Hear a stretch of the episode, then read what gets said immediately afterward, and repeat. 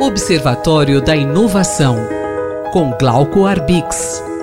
Bom dia. Pequenas empresas são um caminho para melhorar a economia, mas para que isso aconteça é necessário investir em novas tecnologias, não é mesmo, professor Glauco? Bom dia, ouvintes da Rádio USP. Bom dia, Cinderela. A FAPESP acabou de realizar um encontro super importante, muito bacana, é, para as uh, pequenas empresas aqui do estado de São Paulo que procuram desenvolver tecnologia. Foi uma reunião chamada Diálogo sobre Apoio à Pesquisa para a Inovação na Pequena Empresa. Tem a ver muito com um programa que a FAPESP desenvolve, chamado PIP Pesquisa Inovativa em Pequena Empresa, é um programa criado em 1997, que tem mais de 20 anos, que já atendeu uh, mais de mil empresas. É um programa de muito êxito e que é super importante para a economia, não só para a inovação, para a tecnologia, mas é muito importante porque aumenta a capilaridade da indústria, do setor de serviços, daqueles que fazem uh, inovação na agricultura, no comércio, em todas as partes. Então, aqui, nesse encontro, centenas de pessoas que participaram, trocaram ideias, eh, trocaram suas experiências, fizeram perguntas sobre exatamente a terceira fase do PIP para as empresas que já passaram para o primeiro e segundo estágio. Então elas entram numa fase exatamente que é difícil você conseguir uh, investimento, é, é mais difícil você conseguir apoio, porque está exatamente naquele momento em que as tecnologias ou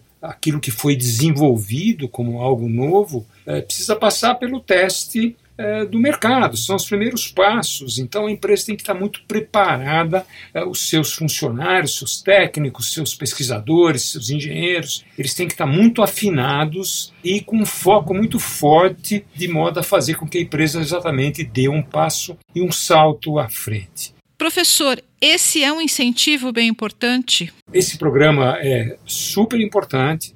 A gente pode uh, imaginar nesse, nessa, nessa fase que a FAPESP agora está recebendo propostas, uma fase que vai uh, uh, dotar, ter uma dotação de 15 milhões de reais para atender as propostas selecionadas. são aquelas empresas que já conseguiram passar pela fase 1 e 2. as empresas precisam demonstrar a viabilidade tecnológica daquilo que elas produziram, um processo, um produto. Eh, depois elas têm que mostrar o desenvolvimento do produto ou processo inovador eh, com uma duração de, de praticamente dois anos. Elas podem receber para isso recursos de até um milhão, um milhão de reais. Esse é um apoio que a FAPESP desenvolve no estado de São Paulo, que é extremamente importante, tem que ser fortalecido tem que ser ampliado. Um abraço para todos vocês. Mais informações sobre inovação estão disponíveis no site Observatório da Inovação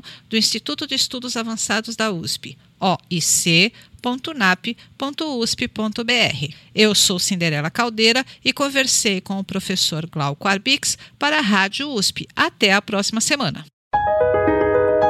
Observatório da Inovação com Glauco Arbix.